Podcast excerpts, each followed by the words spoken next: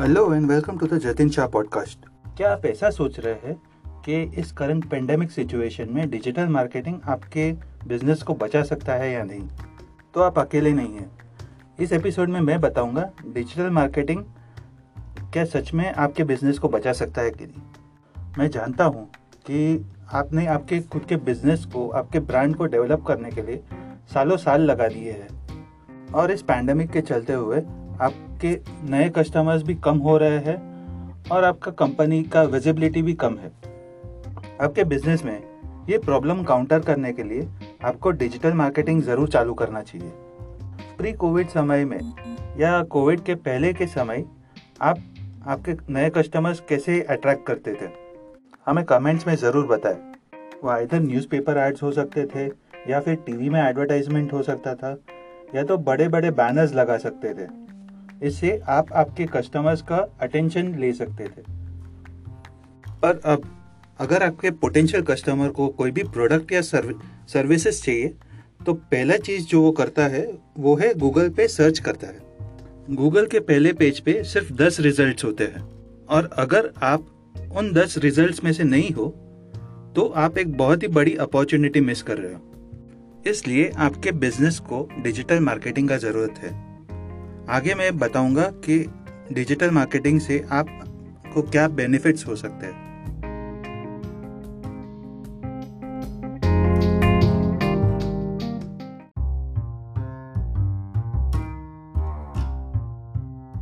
सबसे पहला बेनिफिट आप आपके कस्टमर्स को वहाँ पे पहुँच सकते हैं जहाँ पे उनका अटेंशन है और उनका अटेंशन यूजुअली इंटरनेट पे या उनके मोबाइल पे होता है।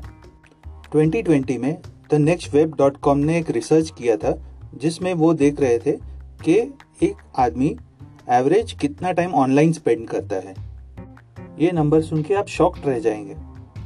इस रिसर्च के हिसाब से एक व्यक्ति दिन का six hours and forty three minutes online spend करता है।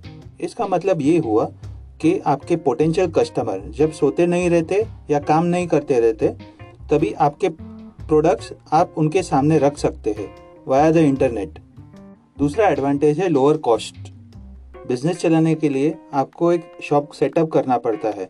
उसका रेंट लगता है। उसमें इन्वेंट्री भरने पड़ते हैं। उसमें एम्प्लॉयज़ चाहिए जो स्किल्ड हो।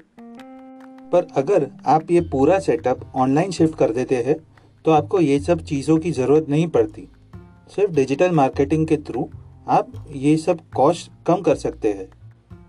तीसरा बेनिफिट ये है कि आपके प्रॉफिट इंक्रीज हो जाएँगे। सिंस आपका मेंटेनेंस कॉस्ट बहुत ही कम होगा ऑनलाइन के लिए और आपका रीच भी ज़्यादा होगा, आप ज़्यादातर लोगों को पहुँच सकते हैं आपके एरिया में। और इससे डेफिनेटली आप आपके सेल्स के नंबर्स भी बढ़ा सकते हैं और इससे आपके बिज़नेस का प्रॉफिटेबिलिटी बढ़ जाएगा।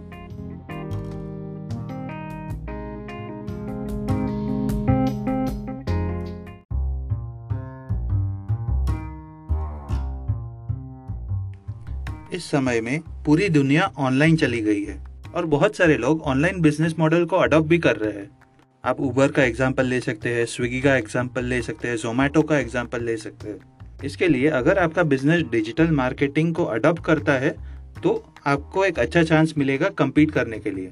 डिजिटल मार्केटिंग सिर्फ़ ट्रेडिशनल मार्केटिंग से शिफ्ट नहीं है। सिर्फ़ आपका एडवर्टाइजिंग का तरीका शिफ्ट नहीं होता है। पर आप आपके कस्टमर से कैसे कम्युनिकेट करते हैं, आपके कस्टमर्स को कैसे एंगेज रखते हैं, वो भी कंसिडर्ड होना चाहिए। इसके लिए मैं एम्फोसाइज करता हूँ कि आपको आपके बिज़नेस में एक डिजिटल मार्केटिंग स्ट्रैटेजी को एम्फोसाइज करना चाहिए और डिप्लॉय करना चाहिए। अभी आप और आपका बिज़नेस एक ऐसे स्टेज पे है जहाँ पे आप इसको इग्नोर नहीं कर सकते और आपके कस्टमर्स भी धीरे धीरे करके ऑनलाइन और डिजिटल मार्केटिंग को अडॉप्ट करके जा रहे हैं।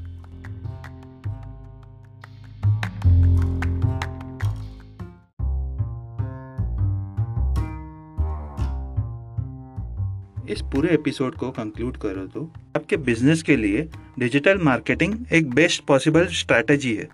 यह आपके पोटेंशियल कस्टमर्स को बढ़ा सकता है। यह आपके बिज़नेस को बेटर लुक दे सकता है और आपको एक कॉम्पिटिटिव एडवांटेज भी दे सकता है। तो आपने इस एपिसोड से क्या सीखा? आप आपके बिज़नेस के लिए क्या इम्प्लीमेंट करना चाहेंगे? कमेंट्स में मुझे ज़रूर बताएँ। Thank you this is Jatin Shah signing off